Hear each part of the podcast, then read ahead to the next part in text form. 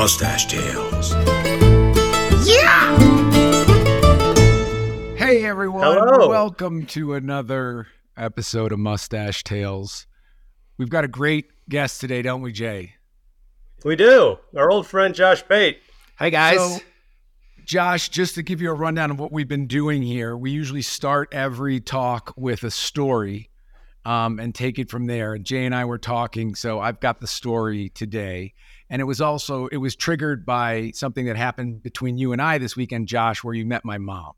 So we're going to go deep cut. This is about thirty years ago in Chicago, Illinois, at Poplar Creek. Um, one of the most informative and enlightening experiences of my life happened at a Diana Ross concert there. And the reason I brought uh, my mom into this is because, Josh, you met her this weekend. She is and was, I mean, wouldn't you say she's a, she's an attractive woman, right? She's a stylish lady, for sure. See, you handled that like a true friend, because I walked you know? right into that to say, to say she was hot, and you didn't do that. I'm not going to talk my, about your mom that way, oh, man. Dude, you're my first friend that's never taken that shot, man. I love you so much. I would have taken that bait. I would have taken that bait. That's why I didn't throw it to you, Jay. I threw it to Josh. So that informs the story, because um, when my mom, uh, there was a brief period, there was a period of her life where she, she had two young boys, and she uh, was in Chicago, and there were, she was a lot being pursued by a lot of uh, suitors, let's say. And these men in Chicago would always try to take her on dates and invite her on trips. And she rarely, rarely said yes. But one time, um, a, a, a gentleman, I, I don't remember his name, he really found her Achilles heel. And he asked my mom on a date with two front row tickets to Diana Ross at Poplar Creek. And she did not feel comfortable at this period of her life taking that date. So she said, no, I'm with my boys that weekend. So this hitter, whatever his name is, a distant memory, he comes back with four front row tickets to Diana Ross at Poplar Creek. Now, he was coming back, out strong. He, was, he knew exactly where to go, because my mom was a singer. She was a chanteuse.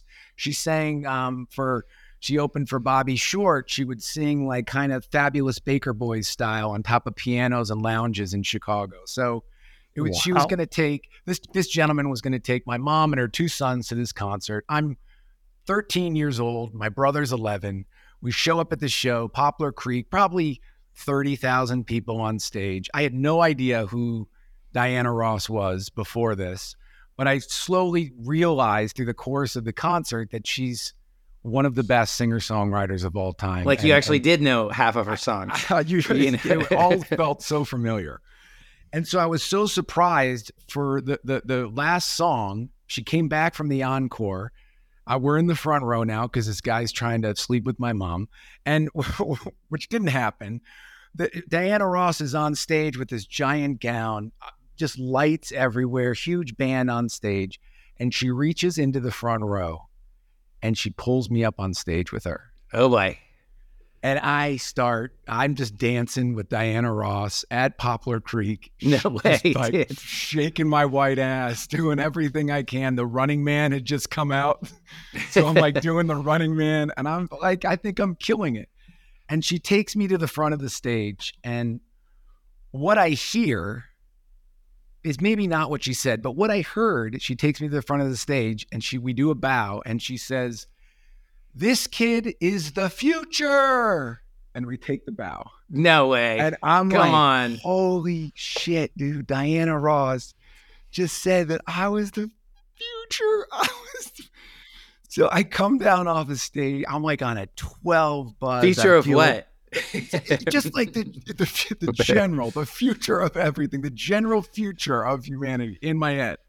So we're walking to the parking lot, and everyone's pointing at me, and they're like, "Great job up there, man. Great job." And I'm like, thank you. Thank you. So great.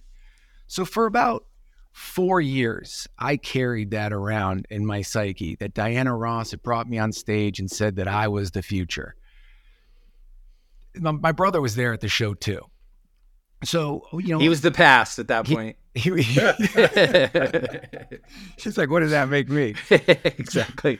So those were very formative years, from like twelve to sixteen, through every, uh, you know, breakup, schoolyard fight, bad stuff that happened in my life, I think I had a subconscious thing in my head, which was Diana Ross thinking that I was the future. Until I'm at a dinner with some family and I overhear my mom relaying to other adults the story of the Diana Ross concert at oh, Poplar boy. Creek. And she says, it was such an incredible night. It was so amazing. Hayes got on stage and actually at the end of it, she held up his hand and said, the kids are the future. The kids. I go, oh, I boy. Go, I go, what? That's not what she said. She said, this kid's the future. No, no, no. And my brother goes, you dumbass. You thought all this time that Diana Ross said that you were the future. But I thought of that story, Josh, one, because you met her this weekend, and two, because it's just part of like being around for a while. Like when you think one thing and then you realize something totally different. You were like Bill Murray in Caddyshack, man. You had like the Dalai Lama, so you had that going for you. Yeah, you the, know? That was my, yeah, that was what carried me through. But then when you find out the Did, truth, it was like some Santa Claus shit. You're like, what? Did that make you think that you wanted to be in show business?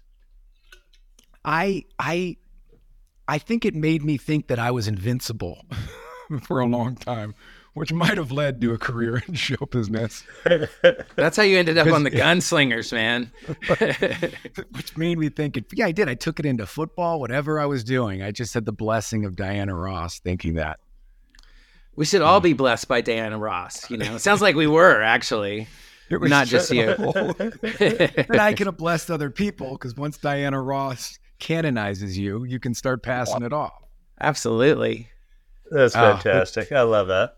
I love it. That was my story. Uh, um, so our guest today is Josh Pate, the showrunner, producer, writer, not director, right? Not director. Outer Banks. I, I actually, Outer Banks. Well, I pinch hit sometimes. My my brother got COVID last year, so I pinched hit for like six days. But no, I try to stay away from that. That job's too hard. Directing. uh, too too so much work. I had I hadn't seen Outer Banks. Um, And I know it's the most popular, most streamed show on Netflix. Well, what's um, the, is it in the billions, the streaming hours? It's crazy. It's definitely got a B in front of it, man. It's just like, it's mind-boggling. Uh, but I sat down and watched the pilot last night in anticipation of this conversation. And dude, I was, I was like in it fucking fast. I mean, I was like, oh, like I, I don't know what I expected, but it's got this thriller side to it uh, that is like reminded me a little bit of Bill Paxton and Billy Bob's film, uh, A Simple Plan. I don't know where it's going, but I'm about to get deep into Outer Banks. I was like, because Outer Banks has such a, the name of it is so evocative of like the edge of the country, right? And it's like. Right. Yeah, I know. We, we totally, that know, was on purpose.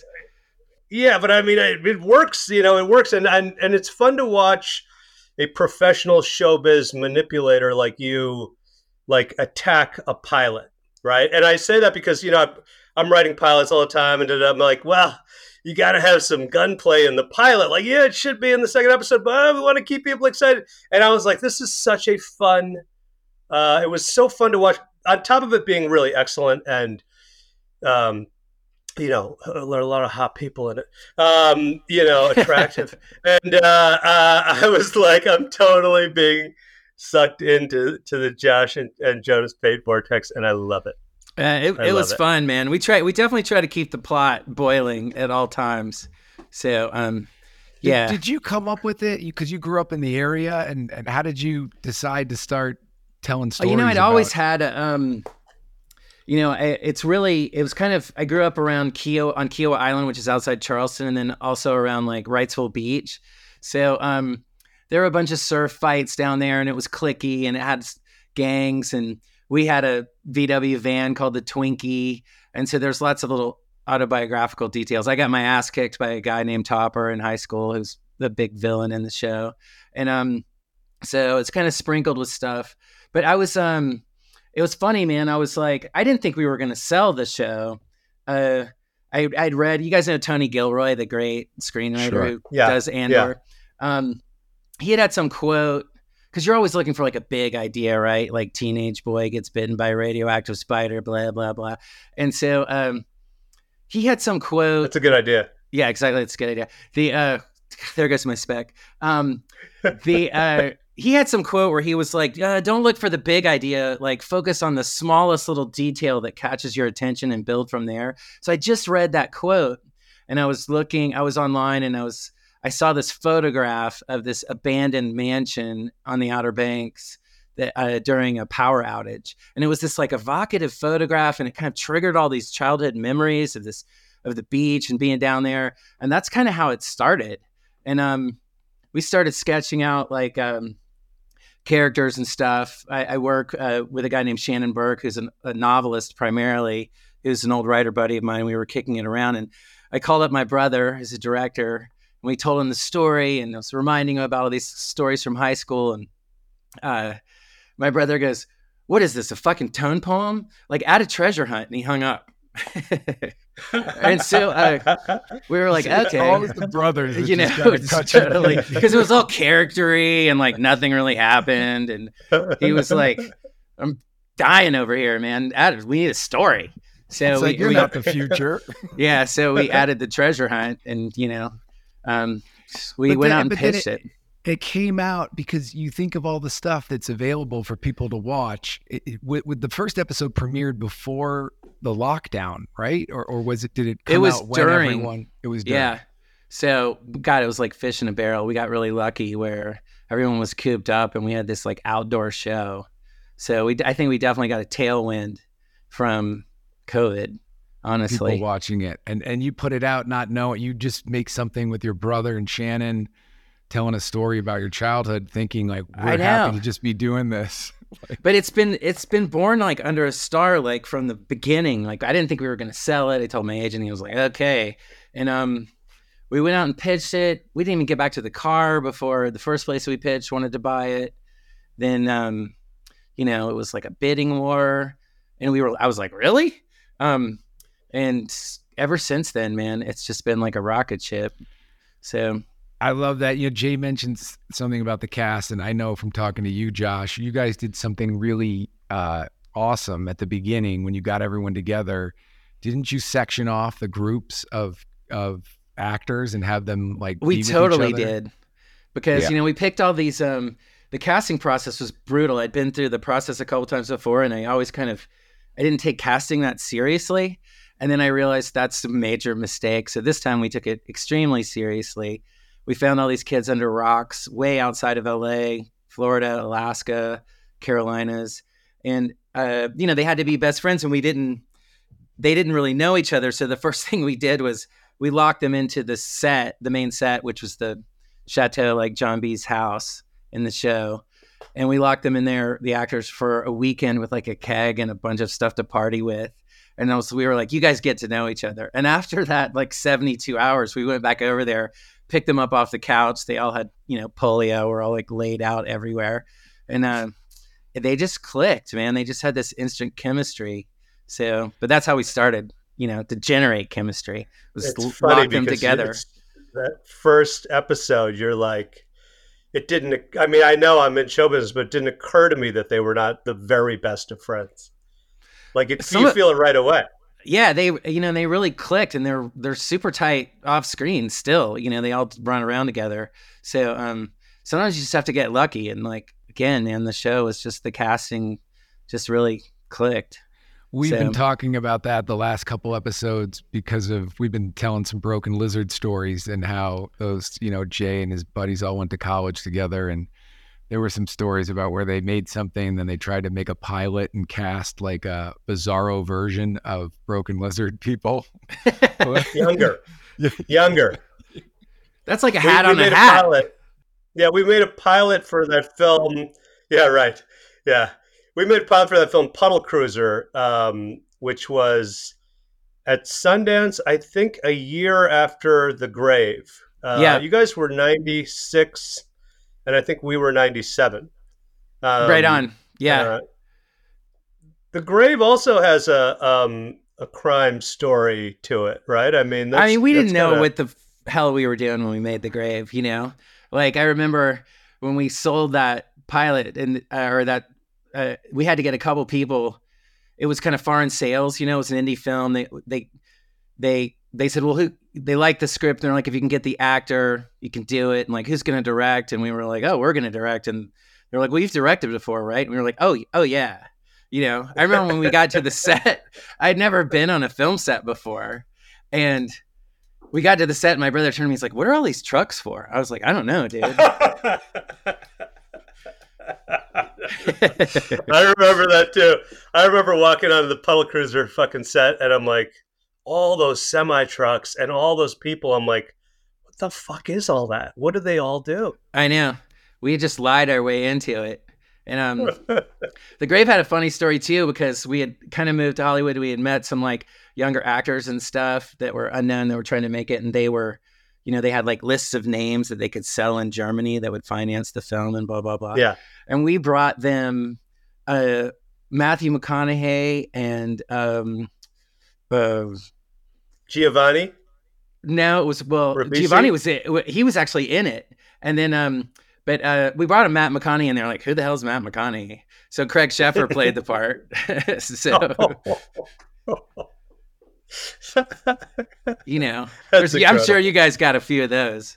Oh, yeah, definitely. I mean, definitely. Oh, that's where you guys uh, first met. You overlapped on the independent the film festival circuit. Where did this ping pong game take place that I've heard so much about? Oh, God. It was up at my brother's house. Yeah, that's right. That's up right. in Sun Valley. And we have a bunch of, we have some mutual friends, you know, from like Mallory, May, and all those people. Right, but, right, um, sure. Yeah, actually, I think I was the perfect amount of buzzed because I, I beat Jay the first game, and I don't think Jay was paying attention. I didn't realize I was dealing with like the Tiger Woods of ping pong at that point. and um, and then Jay was like, Jay was like rematch, and he beat me like seven games in a row. And I remember you were like, you're, and I was playing with like a sandpaper paddle, and you're like, you're never gonna beat me with that paddle, dude. and, um, and well, I was tra- I was traveling with my own paddle in a case. I had rosewater spray to make it sticky. Like there was no chance. Yeah. Once I really, you know, there's no, you can't beat a guy with this that kind of paddle. It's not possible. Oh James, my gosh! Yeah, once you train train those laser eyes on me, I was just like. You're sneaky yeah. competitive, Jay. You come across as a nice guy, but now listening to Josh and Kevin and Hef talk about how you guys first met, you were gunning for each of them when you met them. That's right. That's right. I'm gunning. I'm I'm I'm probably gunning for you, Hayes. You just don't know it yet. Now I got to get those paddles. We got to, you know, I don't know. I don't. I my my game's pretty rusty right now. I don't know if I could. I'll send you one. Yeah, I'll send you one. All I know, a, but now it's, a... it's pickleball now, guys. No one's doing ping pong. Pickleball. I still haven't tried it yet. Oh, it's great. It's halfway between a game and a sport, so you can drink while you yeah. play. And um, nice. ping, a lot of the ping pong stuff translates. So It's, it's fast fun. twitch. You don't take a full stroke. You're kind of bopping it over, and you know you feel uh, you feel both like a kid and like ninety years old at the same time. It's also one of those it. games that's like, uh, it's you can easily trick yourself into that you're better than you are. Like things kind of go well early, you know. So. Pretty fun. I'm going to try it. Uh, so, are you playing any golf, Josh? You know, I don't really, I don't that much. Um, no. I probably should, but I don't know. In the summertime, I ride bikes more. So You're up in Sun Valley full time now? Oh, yeah. That's where I see old nice. Hayes up here. Nice. He just, he's asking you about golf because he wants to get you out there and take your money. Oh, Jesus. You'll kill me. I played, uh, I, had... I played... seven hundred of the last seven hundred eighty days, Josh. Is that right? Golf. Oh my gosh. What are you shooting now? What are you at? Well, I, I gotta be whittling uh, that thing the, down, the man. The last three days, uh, I've only, I played nine each day and I shot a thirty-seven, forty-one and a thirty-six. Right on. Um, That's I'm what gonna, you got to do, on. right? With golf. Like you got to play. yeah. Otherwise it's like you're yeah. one twenty, man. You yeah. Know, well, you got to play and you got to think about it all the time and you got to watch Instagram videos on it and talk about it all the time. That's the important That's thing. That's the important thing. You're yeah. out there playing in the rain too, Jay. I remember talking to you yeah, a play, while ago in Vancouver yeah, and you were out there with a slicker on just playing. Yeah, I play no matter what the weather is. Uh, and it, it uh, Uh, well, I'm addicted. Um, it's like a deep addiction. I mean, I've, I, I've there's lots now, of guys that have gone down that hole, man. You know, yeah, you're not what alone. Did your, I, Jay, what did your grandmother? We got out of the car at one point. We were going to see a movie. This was years ago, and it was raining, and we we had oh, no right. umbrellas. Or, she had some quote that she said about the weather. My my mother, uh, when we were uh, when we were children, and our whole life, they're like, she's like, uh, we don't use umbrellas because the rain is as good as the sun. And I was like, that's some bullshit right there. That's something. I mean, he's saying this to me. He's like, you're like, wait a second. uh, guys, I've been playing around. Uh, we talked a little bit about the origin stories of making stuff on your own and going to festivals and then bringing it to life. And I've been playing around with this Chat G P T stuff, uh, just typing in questions because I didn't really become aware of it a lot until what's been talked about recently with the with the Writers Guild and, you know, this kind of threat that not just creative people are feeling, but like companies that make stuff and, and automation is is kind of like in the purview of everyone's mind now. So I wanted to give it a litmus test and uh, to see like how challenging the technology is. So I asked um, this Chat G P T. It's Dude, P, I think, isn't it? Chat G P T, right? G P T, yeah. G P T. Yes. Guys, we're so fucked. Ask it what its name is. Ask it what its name is. Right. Exactly. The machines are going to win. I've got dyslexia. Exactly. It's like it's probably listening to this, being like, oh, we're going to get that guy. Totally. um, so I said, uh, tell me a joke about podcasts in the style of Steve Martin. And I did this for a bunch of different comedians to just see if it could generate uh, the original material. So at the sake of being boring for a couple seconds, I'll read you the responses because they're kind of uh, concise. But tell me a joke about podcasting the style of Steve Martin. Did you hear the one about the podcast that was so boring it puts listeners to sleep faster than a bottle of Ambien? I mean, I love a good audio snooze fest as much as the next guy, but that show was a real wild and crazy party. If by wild and crazy you mean as excited as watching paint dry, thank you. Thank you very much. Dude, look how it got wild and crazy in there from Steve Martin. Right. You know? Right. And then I asked it, tell me a joke about podcasts in the style of Chris Rock. Oh, boy. Some salads are going to get tossed. you, you know, you know what it's like with the, you know what podcasts are like? Marriage. You get all excited at first thinking you're going to learn something new and interesting every week. But after a while, you realize it's just the same old stuff over and over again. Not bad. Not bad. You there. know, it's in there. I mean, it's could get sharper, but, you know, good start. And then I'll do one more uh, comedian before I asked it to tell me the style of the podcast in the in the style of Jay Chandrasekhar, which I did. I wanted to see how deep the knowledge was, bro. So then I, I asked Rodney Dangerfield, and it said, I'll tell you, podcasts, they get no respect, no respect at all.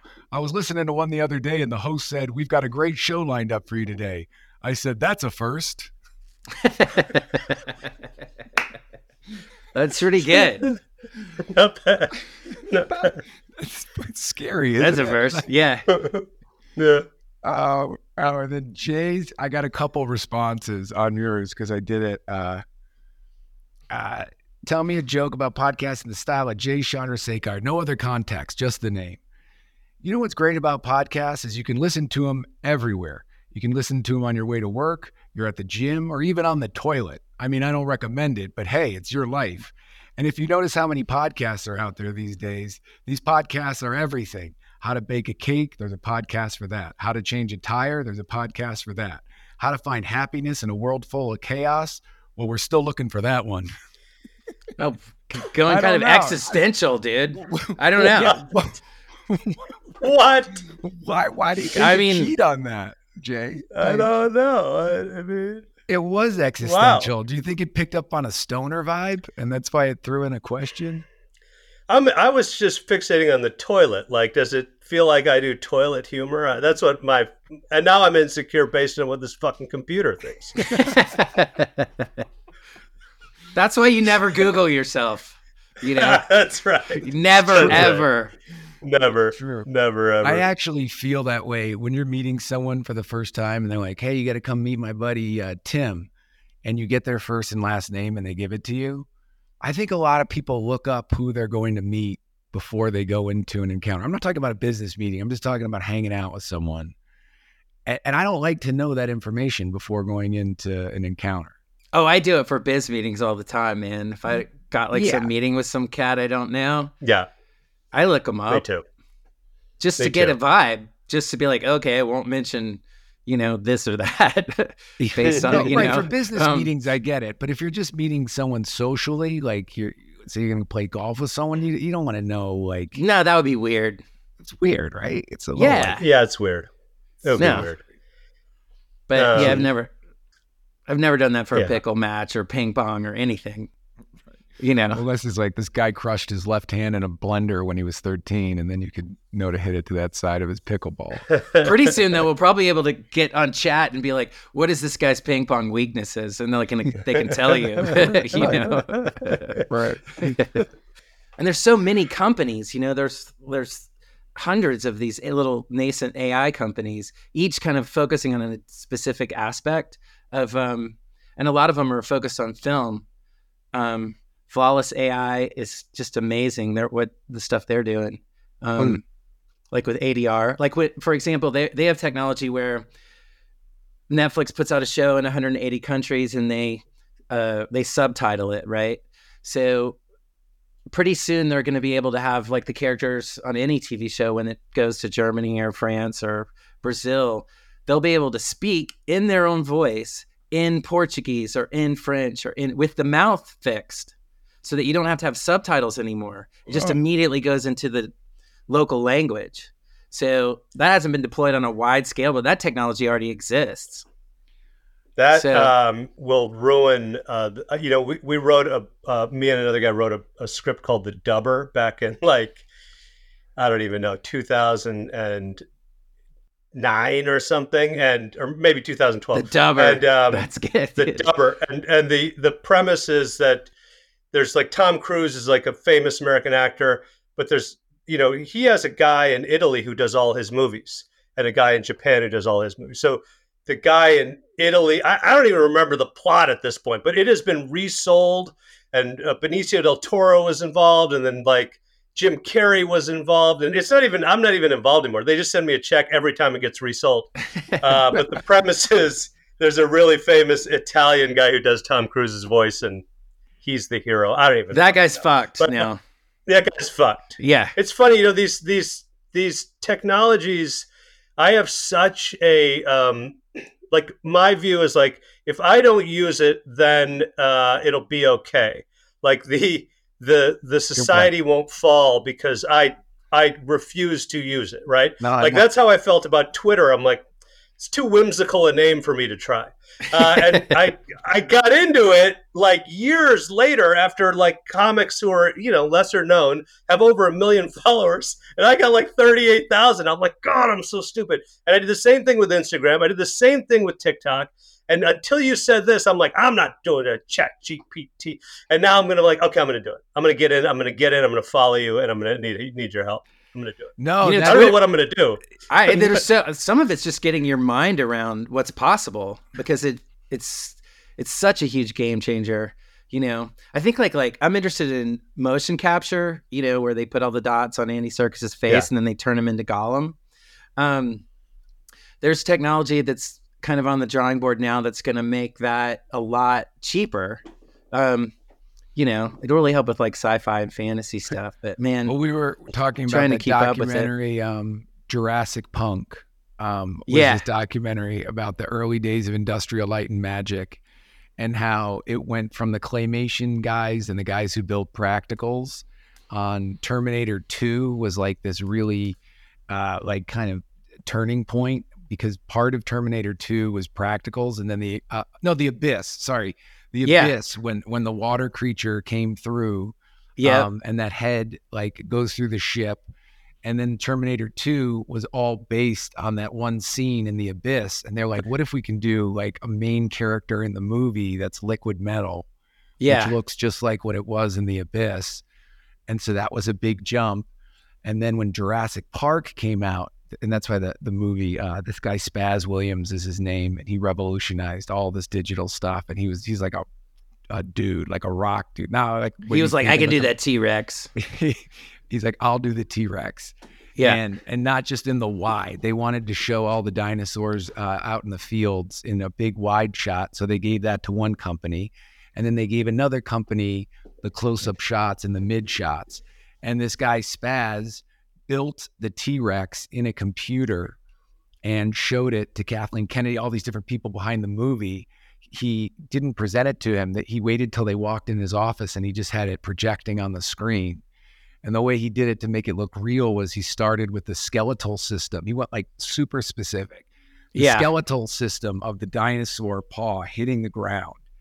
And he then worked backwards and said, if the bones hit like this, how does that make the muscles reverberate up the forearm when it sits? And he just, he just. So it did. has like, it's like a three D weight to it almost. Right. Yeah. Right. That was just, that was a huge, you know, that was a massive breakthrough. You know, absolutely. I went and from those films, The Abyss to T two to Jurassic Park, and then we were just in. But I think all that's dwarfed by A I. It's going to be dwarfed. You know, yeah, because you don't even need to design it in a computer, right? It's already in there. I mean, there's they're getting there. Some of the things I like is, uh, you know, you can input video, and then you can turn it into. So it's like Jay's walking down the street, he's eating an ice cream cone, and you can take that raw footage and turn that into a claymation animated clip of Jay eating an ice cream in claymation, wow. or Jay in the style of the Simpsons animation, and just from actually shooting the video. So it's like, oh, okay, this is what, and then boop, boop, that that's kind of here now. Um, See, so like, I think the first thing where A I is really going to have a massive impact is in animation. That's crazy, I, Josh, to start that way, just shoot it real and then make it. Yeah. yeah, you can shoot it well, real on like, your iPhone, you know, and then... Waking Life did that. The Waking Life, uh, right. Rick Linklater shot it real, and then they animated over the top of it. Yeah, they exactly. Over the top okay. of the frames. Uh, but I'm I'm against any technology that's going to encourage uh, more people to crawl into my window and, and steal from me and kick, slit my throat. So that's that's my big my big fear of of A I is I don't... I mean, I like people employed. I really do. Uh, yeah. And the other thing that bothers me about it is that is that any anybody with this computer and a little phone is going to be able to compete now with us in show business. And I'm like, I don't need that either. I mean, I like this like system where I'm like, you know, yeah, it's we can another keep one the riffraff out. Yeah, that's right. That's right. I don't you know? know. Like, I think still. You know, when you mess with it, it's it's like when we first got a computer. Remember when, you know, when you had to do whiteout when you were typing stuff and yeah. you got word yeah. processing? It's still, it still matters who's driving the A I and telling it, you know, to do this and that. So I, yeah. I don't, it's definitely not anywhere close to the point where like it generates good stories on its own. It, they're really generic.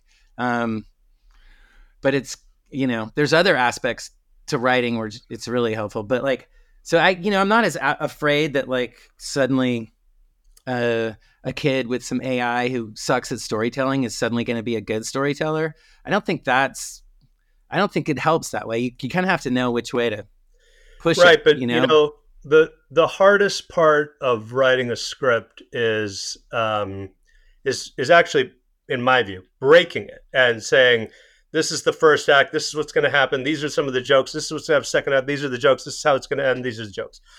That's the hard, hardest, hardest part. And then executing that into a one ten, one fifteen page script is just as hard. It's really fucking hard. Now, if you tell a computer, yeah, write my first draft for me, pal. Write me a golf movie.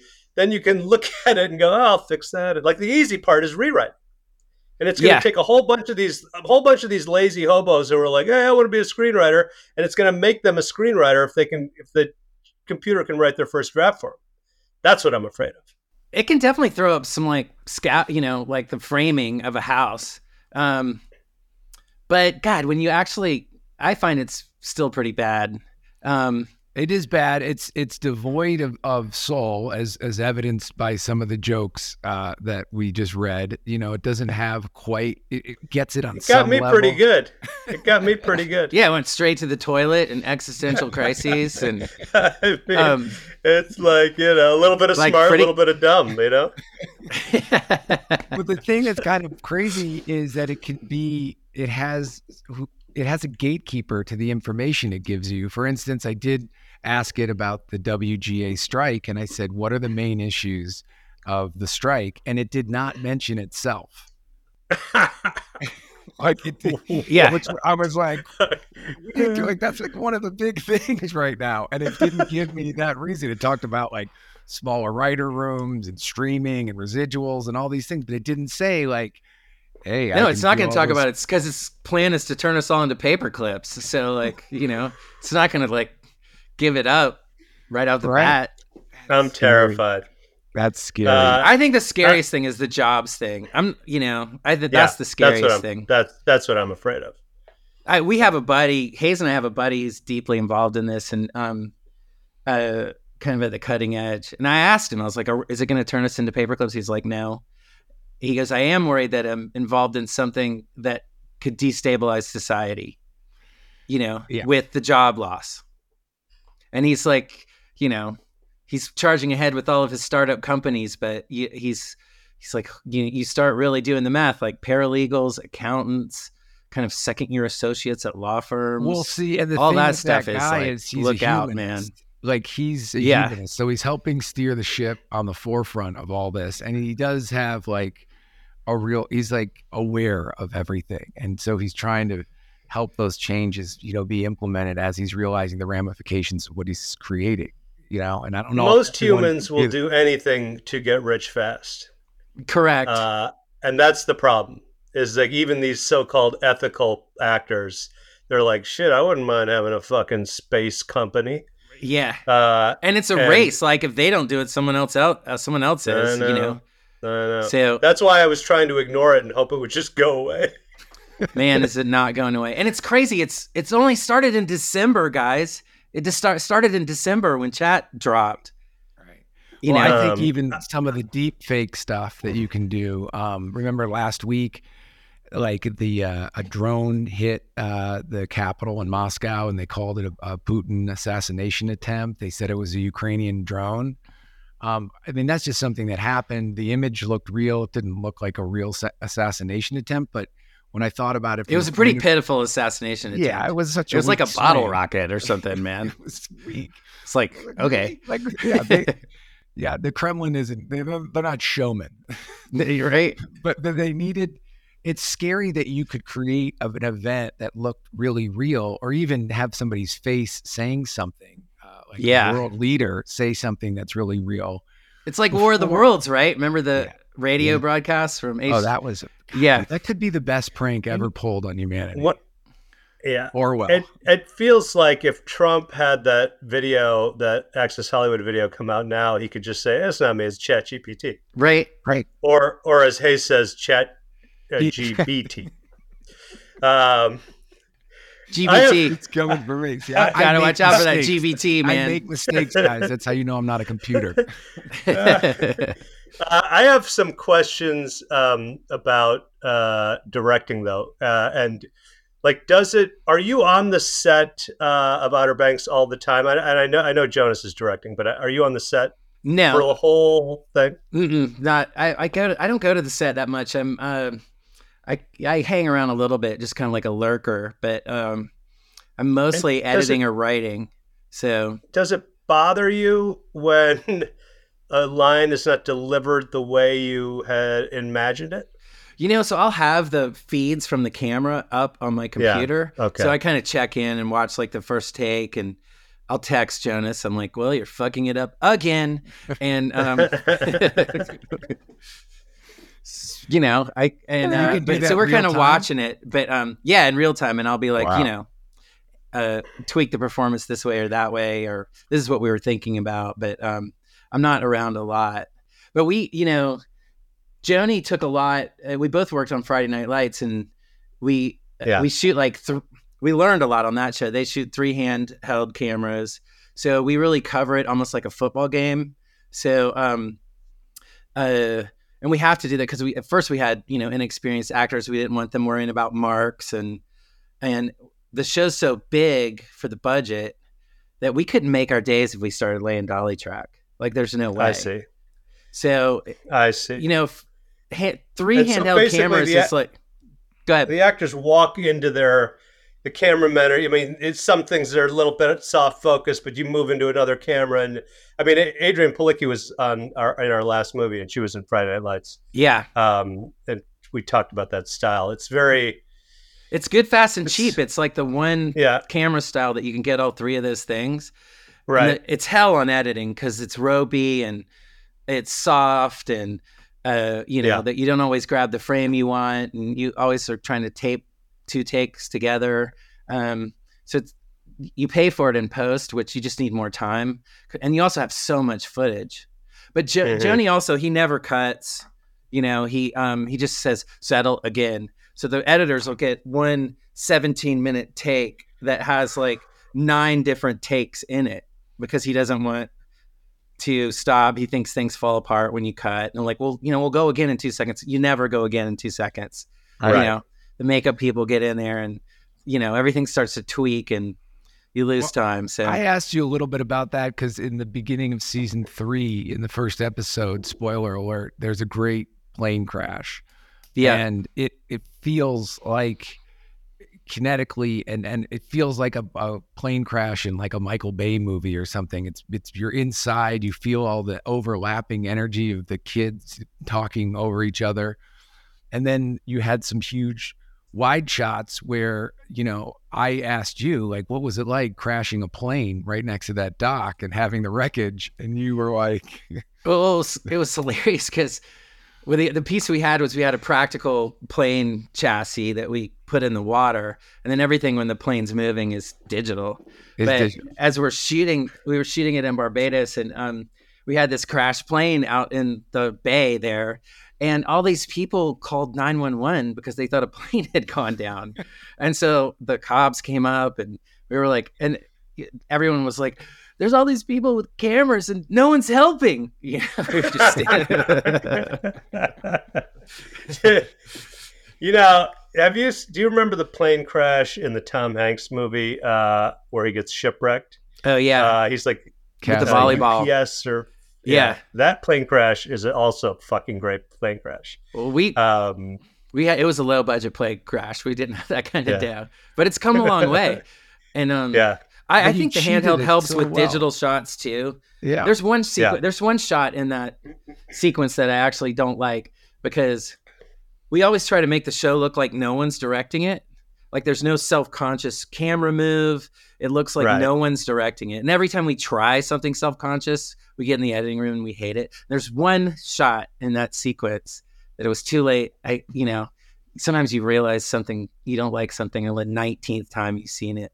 And there's one shot that's like a symmetrical shot where the plane goes under the camera and it looks directed. It looks like you set it up for maximum impact. Right. And it's kind of, right. I, I wish I had that back and, and taken that shot out, right? Because it kind of violated everything. When you, um, what was the, what was the transition like when you moved to shooting in Barbados between different seasons? Because I've noticed when I watch the show, you use a lot of people who are in the locations you're shooting yeah. in the show, right? Like, are you just grabbing people off the street who are around and and yeah, a lot of them. Or? I mean, if it's a bigger part and we can't find it local, then you know we got to cast a wider net. Yeah, but like my my whole theory and... of Hollywood is to you know, is to write things that I can shoot in places I want to go. So, right. you know, that's how Barbados happened. You know, so very... um, and even the yeah, show. That... You know, that's, that's right, because we we made a film called Club Dread years ago, uh, which was set right. at a at the only six star Mexican resort in the country. Uh, President Vicente Fox built it for he and his family. And we, we had, there were forty cabanas. We had all of them. We were down there for five months. We were all single. There were all hot women there and good actresses. Uh, and we had an incredible time. I mean, an incredible time. And, so and much fun. That movie, that movie came out against The Passion of the Christ, and it bombed. And we were like, it doesn't matter. We had, we had, whatever. We We've thing. already won. Yeah, that's right. And so I forgot that lesson. And then I was watching Mike White's, uh, who I know, I worked for him once, uh, White Lotus. And yeah. I'm like, oh my God, this fucking oh, yeah. genius. Yeah. And so as a result, I called my friend, uh, Kate Angelo, um, the writer. And, uh, I was like, I want to make a movie, uh, a, a Scottish golf trip movie, so that we can go to Scotland, right? and uh, and then it'll turn into The Hangover. And we've now, I, this is it. This is it right here. Ah, done. Congrats. Look at that thing. And, it's, and I'm going to be, I mean, ChatGPT. This is, this, that's, that's right. Yeah, that's right. So it's, it's, it's a smart, it's, um, I'll never forget this lesson again. And I'm glad to hear you say it. Yeah, we had so much fun. We took down a huge hotel. We had the whole, like, the crew. It was just like Animal House over there, you know? And it was during COVID that when we first got there, it was all locked down. It, it, I cried when I left the island. I'd had so much fun. Yeah. And it was like summer camp. Like It was like summer camp. All the time. Yeah, and we just were all excited to be there, and it was so beautiful. And it was just like a dream, honestly.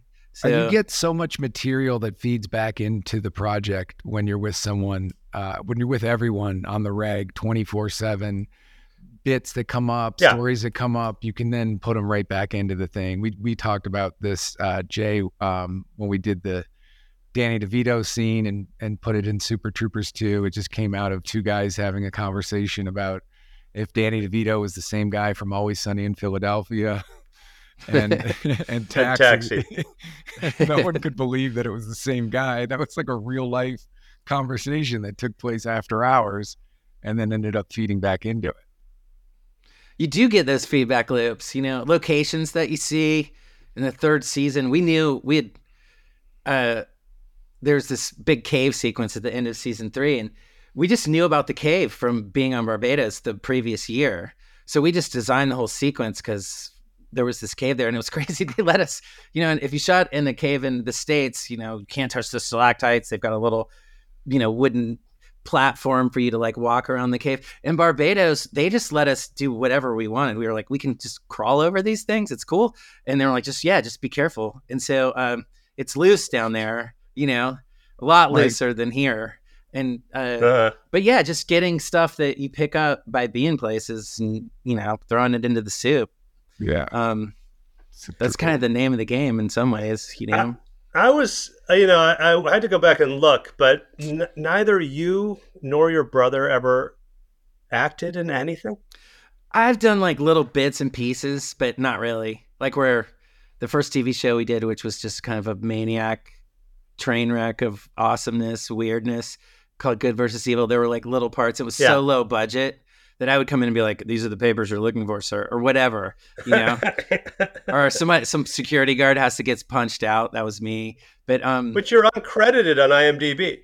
Yeah. I don't think I ever told anybody, but there's like a couple clips, but I don't know, man, I'm a writer, not an actor. So I leave it to the professionals. I told you this. I went to the set of Good Versus Evil when I first got to Los Angeles, cause I was dating a girl who was on the show. What was that like? So that was on U S A Network, right? When the cable that was, we just, just had no adult supervision. We had no money. I remember the uh, we did this one shot where the hero is getting his hand stepped on by the bad guy, and the hero has to take a knife and stab the guy's foot because his, his hand is getting smushed, right? So we're like, well, let's use a rubber knife. And it was a fake boot, you know, it was a close shot. It was a fake boot that we had an apple inside the boot. And we, the, the actor's like, uh, no, no, no, give me the real knife. And we're like, are you sure? He's like, yeah, you sure. So he goes to stab the boot and it glances off the top of the boot and sticks through his hand and pins his hand to the floor. And I'm watching the monitor and like this blood starts gushing. And I'm like, Bobby, hell of a job on that face. Holy shit, dude. And go running over there.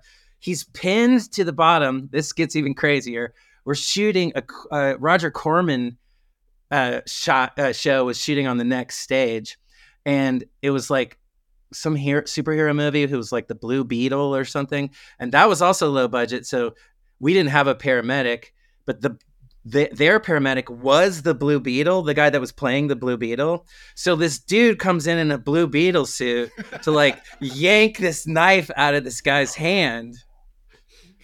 And that was on the first day we shot the pilot. So you never see his left hand the rest of the show because it's got this huge bandage around it.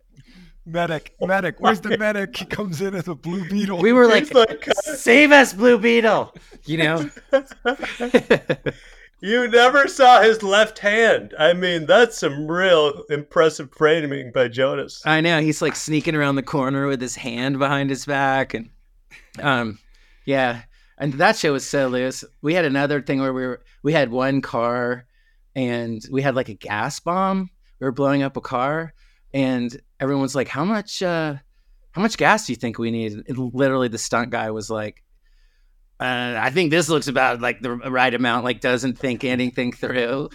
It like, it burned all the hairs off my leg. I was standing like a hundred feet away and the explosion was so huge. That, like, it singed all the hairs off my leg. He overshot it. He There's, overshot by a lot. Man. Yeah, they always overshoot it. Yeah, yeah. They always. Hey, you don't want to come up it. short, man. No, no. So if that explosion takes place, you don't want to be the guy going, "That was your suggestion? What math were you doing?" You want to be right? the guy uh, saying, "Whoa!" It was. Yeah, the car- you don't want to be the uh, the bottle rocket attacking the Kremlin. We tried to stop it. We started to realize that we had screwed up and put too much gas in there, and. The eight, first A D was on the on the radio. And we had one car. The car were, car was getting T-boned by another car, and then the explosion. And so he's calling the stunt driver, and he's like, "Abort, dude, abort!" And the radio didn't work in the stunt car, and so he's like, "No, seriously, dude, seriously, abort!" He hits, it explodes. My leg hairs are gone, and that was like became the catchphrase for the entire run of the show. Was like, "Abort, dude, seriously, abort."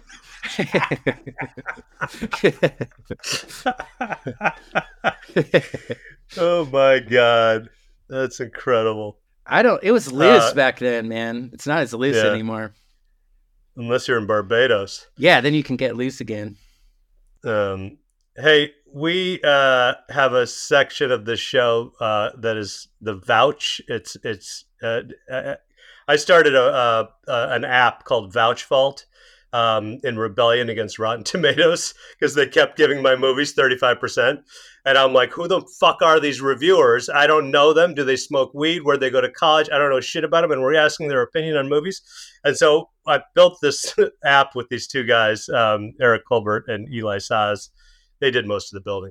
Uh, and, and it's basically like an Instagram for everything you love. So if you love a restaurant, you put it in there. Uh, if you love a, you know, a, a movie, or, you know, I just vouched for your show, Outer Banks.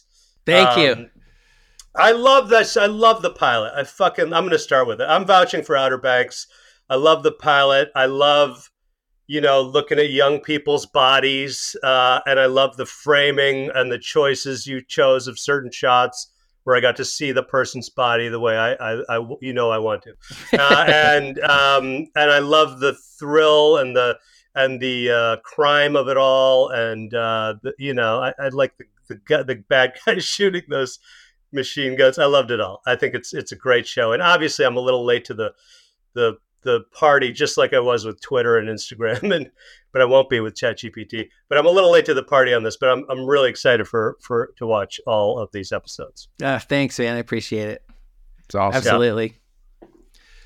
Josh, what uh, well, do you, I, you know, I, I've got there's this. Um, I would vouch for this Mexican punk band that I just really love. Mm. Called they're called Sergeant Papers. It's like uh, the abbreviation of Sergeant, like so S G T. Period Papers, P A P E R S, and it's a two-piece band, and it's for his pleasure. Every time I put it on with my wife, she's like, "Make it stop! Or my ear ears are bleeding." I could literally listen to it like eight hours a day. Sergeant uh-huh. Pepper's is like extreme fuzz violence that gives not a whit for human life, and I just can't get enough of it. I just listen to them all day long. So I'm gonna try to get them in the how show. Many, how, how many albums do they have? I think they've got three or four, but there's nice. a track called Malos Ratos that is just like, it's a dead rat. I love it. Yeah. Rat. That, so or bad rat. rat or something. My Spanish uh-huh. is not so good. I don't even I don't know what he, he's saying in the words. I just like the guitar. And so, where are they from? Mexico City or, or I think they're near they're from like Juarez or like near yeah. the border somewhere. But uh, there's so much amazing rock going on in Mexico. I feel like it's kind of supplanted the United States for like the best young bands. Um, anyway, especially if you like, you know, kind of dirtbag fuzz like I like. Yeah. So, um, yeah, man, Sergeant Papers. Sergeant Papers. All right. I love that. That actually ties into what I'm uh, going to vouch for, which is uh, I have a friend who's a, a huge speaker head, just loves sound, a lot of, into technology. And he had a guy come over to give him a quote on a sound system for his like home kind of system, like his music and his T V. And the guy gave him this outrageous quote, like fifty or sixty thousand dollars to get the sound that he wanted. So he did a deep dive and he found this company called Syng, S Y N G. And it's a speaker that's looked like, I think Josh, you saw it when you were over at my place. It looks like a, it, it looks like a lamp almost. It's a, it's a sphere. And it has woofers on uh, the top and the bottom. So it, the sound comes at you like at your level and it's like mind-blowing. You feel like you're at no a live way. show. And it was designed by, I don't I don't know his name, but one of the guys who came up with the design for the iPhone was one of the, he was an Apple designer. Oh, and wow. He went and said, how do we rethink the speaker? Speakers are messed up because they face this way and they're like this and you have to have different components to get all the different um, dynamics of sound. So he made this speaker called Syng, and you can network them. So if you want surround sound or something, and you, you can have them like on each side of you or put them all over your house. So it's kind of like those, um, the, the, the Sonos, like Sonos stuff, yeah. But, but like pure, incredible sound. Um, oh my God, I can't, we're yeah. going to have to go over there Super and drink cool. some tequila and listen to some records. Yeah, yeah. It's like you're at a, that sounds awesome. Concert. Listen to some Sergeant Papers. Exactly. Listen to some papers. It'll yeah. run all the girls out of the house in like two seconds. You're real. Uh, well, the last thing I'll say, Josh, is um, the podcast okay. is called Mustache Tales. So next time you're on it, we're kind of hoping you might have a mustache. You know, you know? okay. Fine.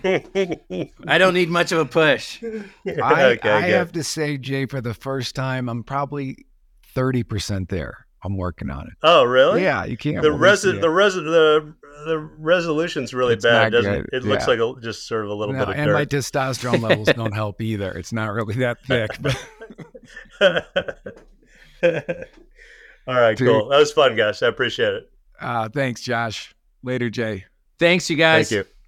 Thanks. Bye now. Right. See ya. Mustache Tales. Yeah!